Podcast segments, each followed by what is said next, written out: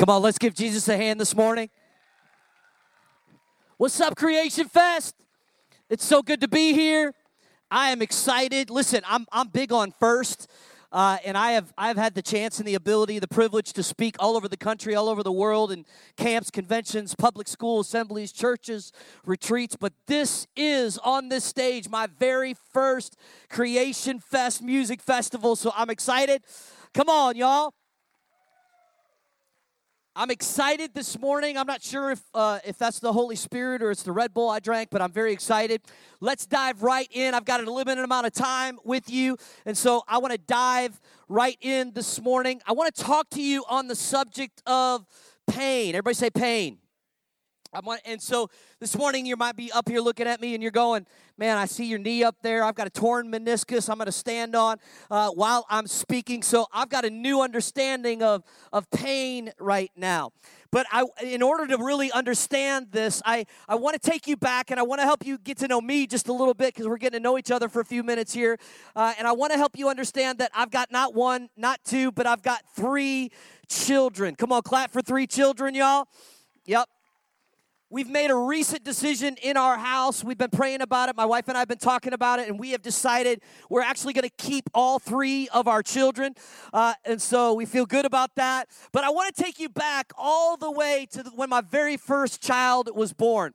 I've been married about five years, and I, I actually really wasn't that good with kids. I was really great with junior high students, really great with senior high students, but, uh, but I'm a little bit ADD and, and a little hyperactive, so I, I could scare little kids sometimes. So like I'd be walking down the street, I'd be like, "Hey, how's it going?" They'd be like, "Mom, a strange man," you know. And, and so I never was really that good with kids. So I wanted to wait to have kids, and so we waited till uh, we were we had been married about five years, and and so I finally was convinced that the reproduction process was of God, and and so we went ahead and we we we took the time to make that baby, and that was fun. It's fun when you're married, and uh, and uh, and and then my wife got pregnant, and, and nine months later, which let me just pause right there and just speak to the women. I'm not sure why God decided on nine months. Why couldn't it have been like a three day thing, you know? Like, you, you, you, get pregnant, three days later, whoops, out pops a kid, you know? And, uh, but nine months goes by, and it's time for us to have that child. We were living in Minneapolis, Minnesota at the time. It was February. It was like negative 40 degrees below zero, you know, and it was 6 a.m. We had a, a C section scheduled, which is like really convenient because you can like put it on the calendar and map it out. And, and so we, we drove into the hospital at 6 a.m. I'm a nervous wreck. I'm so nervous that I actually blacked out and almost fainted while they were prepping my wife for surgery, you know, and the nurses are gathered around me. Nobody's around my wife who's having the baby. And they're like, the dad's going down, orange juice for the dad, you know, and, and, uh, and so, for obvious reasons, they wouldn't let me into the operating room until like the last 30 seconds of the operation. And, uh, and I'll never forget that moment, man. There's like, it's not exactly how you pictured and how you dreamed it would be. I, you know, I there's a lot of slime happening there, you know, and and there's this cord thing hanging. And I just remember like, wow, okay, this is it, you know. And and they looked at me and they they said, "Do you want to cut the cord?" And I was like, uh, "No, thank you," you know. And and uh, and then they sent me into this nursery, and th- this is where like all of the dads wait for their moment with their child. And I I go into this nursery, and there are two realizations that I had while I was in the nursery. The first realization that I had was I had no idea how fast they pop out babies in these hospitals. There's like a new kid coming into the room like every 30 seconds, you know, and they weren't making that noise, but you understand what I'm saying. And and so the second thing that I realized is something all of you have thought, most of you have probably never had the courage to say it out loud. I'll do it for you this morning. I realized on that day there are a lot of ugly babies out there. Like U G L Y, you ain't got no alibi, you ugly. Like they're bringing these kids in, and I'm like wanting to congratulate the parents, like, "Oh, hey, wow, congratulations on your your lizard," you know, and uh, and that's a neat alien you've got there, you know, and and then they brought my daughter in, and when they wheeled her in, it was like this precious heavenly moment. It was like, ah. I remember being enthralled with her. I mean, literally, she would breathe, I would get excited.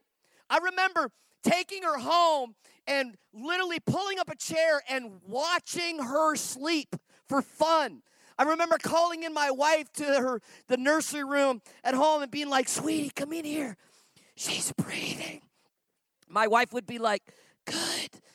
You're an idiot." You know, that kind of thing. I just was so so happy. I mean, she would make a noise. She'd go, "Ha!" I'd go, "Sweetie, did you hear that?" She said, "Ha!" How cool is that? I mean, I was in love with this little girl. Now, let me fast forward with you to when she was three years old, and we were preaching a crusade in Guatemala, and, uh, and, and about 2,000 people at this crusade. And man, things are happening. We had almost a thousand people give their lives to Christ that night. Almost 700 people were physically healed that night. But that night, as we begin to drive back to the airport the next morning, we found out, we discovered that something was wrong with now my three year old little girl. We discovered that she was she began to throw up. And then as we got home back to dallas texas where we were living we we discovered that she was now hallucinating. And and so in the middle of the night that next night when we got home we had to take her to the children's emergency room. And when we got there they they figured out that she had this disease called viral encephalitis. And I had this moment, and those of you that are moms and dads understand how many of you know when your children are hurting, you would much rather have you experience that pain than have your children experience that pain. Because I remember them having to do the spinal tap on her four times and they couldn't get the needle into her back and she's screaming and she's crying and she's touching my hand, she's squeezing my hand, and she's saying, Dad, why are you letting them do this? Tell them to stop, please. And she's screaming, It hurts, it hurts, it hurts. And I thought to myself, for one of the first times in my life, God, why? Why would you allow a child, a three year old little girl, to go through that kind of pain? And what I've discovered now in my almost 30 years of walking with Jesus and, and speaking all over the world is that that's a question that all of us at some point or another, if we're willing to admit it, we all ask that question at some point. God, why would you allow the drunk driver to, to hit and kill a family that was walking with you and that loves you and now they're they're they're they're dead. God why would you allow cancer to strike one of my best friend's body? God god why would you allow that that man who's been walking with you and tithing faithfully and and giving his finances and trusting you why would you allow him to lose his job and allow somebody that is less deserving to keep their job or to get that raise? God why it's the subject of pain it's the fact that every single one of us understands that we don't go looking for stuff to happen in our lives. We don't go looking for pain and trouble and sorrow. But how many of you know if you've lived long enough, you don't have to look for it, it eventually comes to you? Am I right? There's a story that I want you just to flip your phones to really quickly in 2 Samuel chapter 9. And we're going to read just verses 1 through 13. If you have your phones, if you have your paper Bible, whatever, 2 Samuel chapter 9, verses 1 through 13, that helps us understand pain in a new way. It's one of my favorite stories in the Old Testament. I'm, going to read the verses really quick and then we'll talk about them and then we'll be done before this lady kicks me off the stage. The Bible says David asked, Is there anyone still left of the house of Saul to whom I can show kindness for Jonathan's sake. Now there was a servant of Saul's household named Ziba. Just for fun to wake everybody up this morning, everybody just yell, Ziba. Yeah, that's just no purpose in that, but just it's a fun name. They summoned him to appear before David, and the king said to him, Are you Ziba? At your service, he replied. The king asked, Is there no one still alive from the house of Saul to whom I can show God's kindness? Ziba answered the king, There is still a son of Jonathan. He is lame in both feet. Where is he? The king asked. Ziba answered, He's at, the house of Machir, son of Ammiel in Lodabar. So King David had him brought from Lodabar, from the house of Machir, son of Ammiel. When Mephibosheth, everybody say Mephibosheth, I dare you to say that 10 times really quickly and see what happens. When Mephibosheth, son of Jonathan, the son of Saul, came to David, he bowed down to pay him honor. David said, Mephibosheth, at your service, he replied. Don't be afraid. David said to him, For I will surely show you kindness for the sake of your father Jonathan. I will restore to you all the land that belonged to your grandfather Saul, and you will always eat at my table. Mephibosheth bowed down and said, What is your servant that you should notice a dead dog like me? Then the king summoned Ziba, Saul's steward, and said to him, I have given your master's grandson everything that belonged to Saul and his family. You and your sons and your servants are to farm the land for him and bring in the crops so that your master's grandson may be provided for. And Mephibosheth, grandson of your master, will always eat at my table. Then Ziba said to the king, Your servant will do whatever my lord the king commands his servant to do. So Mephibosheth ate at David's table like one of the king's sons. Mephibosheth had a young son named Micah, and all the members of Ziba's household were servants of Mephibosheth. And Mephibosheth lived in Jerusalem because he always ate at the king's table, and he was lame in both feet.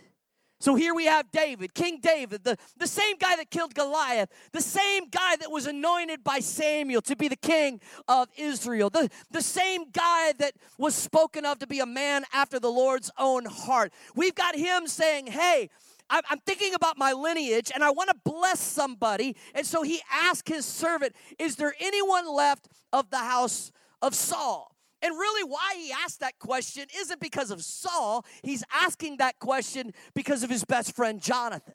And what's interesting about the story is the fact that the, the man, his servant, responds and he says, Yes, there is a guy that is left of the house of Saul, but he's crippled in both feet. Now, as, as I read the story, I begin to understand that kind of bothers me that this guy is actually identified by his pain before he's identified by his name. Before the name is given, before we hear and, and read the name Mephibosheth, he speaks and he says, Yes, there is a guy, but he's crippled. He's lame. He can't walk. He's crippled in both feet. His pain actually defined who he was. You say, What does that have to do with me, Pastor Wayne? Well, it has everything to do with you because I know in a crowd this size, and I know literally if I'm talking one on one to somebody, whether it's a hundred or two thousand people, I know this. I know everybody has something. Everybody. The ones that have been walking with Jesus their whole life. If you're here today and you know nothing about Jesus and you came because a pretty girl told you there'd be music and you're just here chilling and now I've woken you up this morning and you just want me to, this hyper hyperactive small guy to get off the stage. It, it, no matter what reason you are here, I know everybody in this audience has something. What is it for you? Maybe you're here and your wife suddenly left. Maybe you're here and your dreams are crushed. Maybe you're here and you say, I never knew my dad. Maybe you've been abused. Maybe you've got a disability that you've had to work through your whole life. Maybe your son or your daughter's life is a wreck and you're hurting for them. Maybe your best friend died. Maybe you can't seem to figure out God's will for your life. Maybe you've committed a crime. Maybe you're here and you've been molested. Maybe you're sick. Maybe you're here and financially you can't get a hold of your life. I don't know what your pain is, but I know we all have something. And I have a friend that says it like this I don't need to know your name to know your pain because I got my own. I don't need to know your shame to know your game because I got my own. But here's what I want to help you understand. Maybe your pain is helping you get stronger. Hello? James chapter 1 verse 12 said, "Blessed is the man who perseveres under trial, because when he has stood the test, he will receive the crown of life that God has promised to those that love him." If there's if you're in this crowd today and you're asking the questions, is this worth it serving God? Is this working following Jesus? Is it worth it and is it working? I'm here today to tell you it's worth it. I'm here today to tell you it's working. I'm here today to tell you that you're getting stronger. And here's what I want to help you understand. Yeah.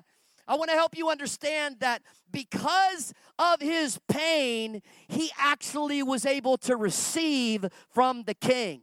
You see, all the other sons of Saul and all the other household of Saul had been sent out to battle and they had all died. And I just have news for you today in case you didn't know. You don't send a lame person, a crippled person into battle. Hello?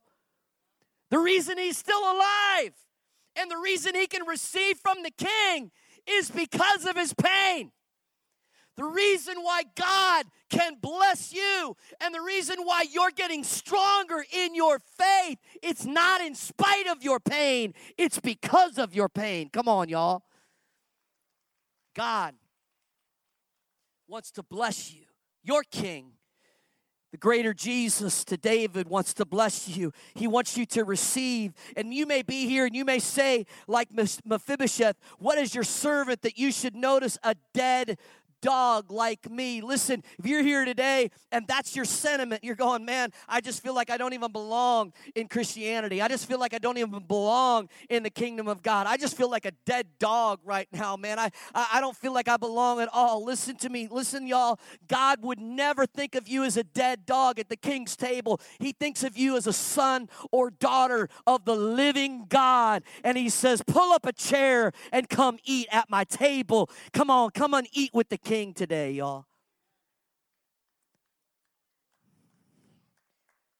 My own pain started years after when we started a church in the city of New Orleans almost 11 years ago and I woke up one morning and I couldn't breathe I just thought it was a little sports asthma which I'd had most of my life but that breathing problem didn't go away and it got worse and it got worse and it got worse and they figured out that uh, there was something wrong with my lungs and i had seven operations in a year and a half and 12 bouts of pneumonia and, and i i was near death's door for about two and a half years. I was pastoring a brand new church plant from my bed. And one day i had 104 fever. It was kind of an average day for me. That happened a lot. I had a staph infection and that happened a lot as well. And i was throwing up. And i remember the enemy coming into the room that night and whispering, You're going to die. The church is never going to succeed. You're never going to reach the city of New Orleans. I remember those thoughts being whispered in my mind. And as they were whispered, I felt sick. Not only in my body, I felt sick in my spirit. Have any are any of you willing to admit there's been a time in your life where you were so sick in your body that you felt weak in your spirit? Yeah. And I felt that. And I asked that same question. I had asked God years before with my little girl. I said, God, why? And this is the words that He whispered to me. He said, Wayne, you've only ever known 50% of me. I said, God, I have no idea what you're talking about. He said, You've only ever known the power of my resurrection. Welcome to the fellowship of my sufferings. I said, Lord, I want to know you. And I was reminded of what the Apostle Paul said in Philippians chapter 3 verses 7 through 10, he said he wants to know Christ in the power of his resurrection and in the what? In the fellowship of his suffering. You see, it is through our suffering that we get closer to Jesus, Then, that it is an avenue of closeness and intimacy with Christ that we can only experience that way. This morning, as I wrap up, I want you to know that God sees your name, He sees your pain. And he wants to you to pull up a chair. He wants you to literally pull up a chair and he's inviting you to come and sit at his table. This morning I want you to bring whatever's going on in your life. Whatever emotional struggle, whatever financial, relational, physical struggle, whatever is happening in your life. I want you to bring your insecurities. I want you to bring whatever is happening. And I want you to say, you know what? I belong at the table of the King of Kings and the Lord of Lords. And here's the great thing about the table when we sit at the table, we are not defined by our pain. You see, you can't even see the lame feet, the lame legs underneath the table. The table covers it all. And the king's table, which is the blood of Jesus, will cover your pain. He just wants you to come and sit at his table. I'd ask for just a moment right now that every head would be bowed and every eye would be closed all across this place. If you're here this morning and you'd say, Pastor Wayne, I want for the first time, maybe, to come sit at the king's table. I want you to know that Jesus loved you. He bled for you. He died for you. He sees your pain. He knows your name. He wants, He's inviting you to come sit at His table. I'm not talking about becoming a religious person. I'm not talking about which way you vote. I'm talking about saying yes to a relationship with Jesus Christ. If you're here and you'd say, I want to do that for the first time, or you're here right now and you'd say, I want to come back to the table because if I'm honest, I've stepped away from the table. I've walked away from the table of God. And if I'm honest, I want to come home and I want to come back to the table. If that's you, here today with every head bowed, every eye closed, I want you to pop your hand up in the air when I hit three. I want to come sit at the table for the first time, or I need to come back to the table and have relationship with the King of Kings and the Lord of Lords. I want you to know how much He loves you.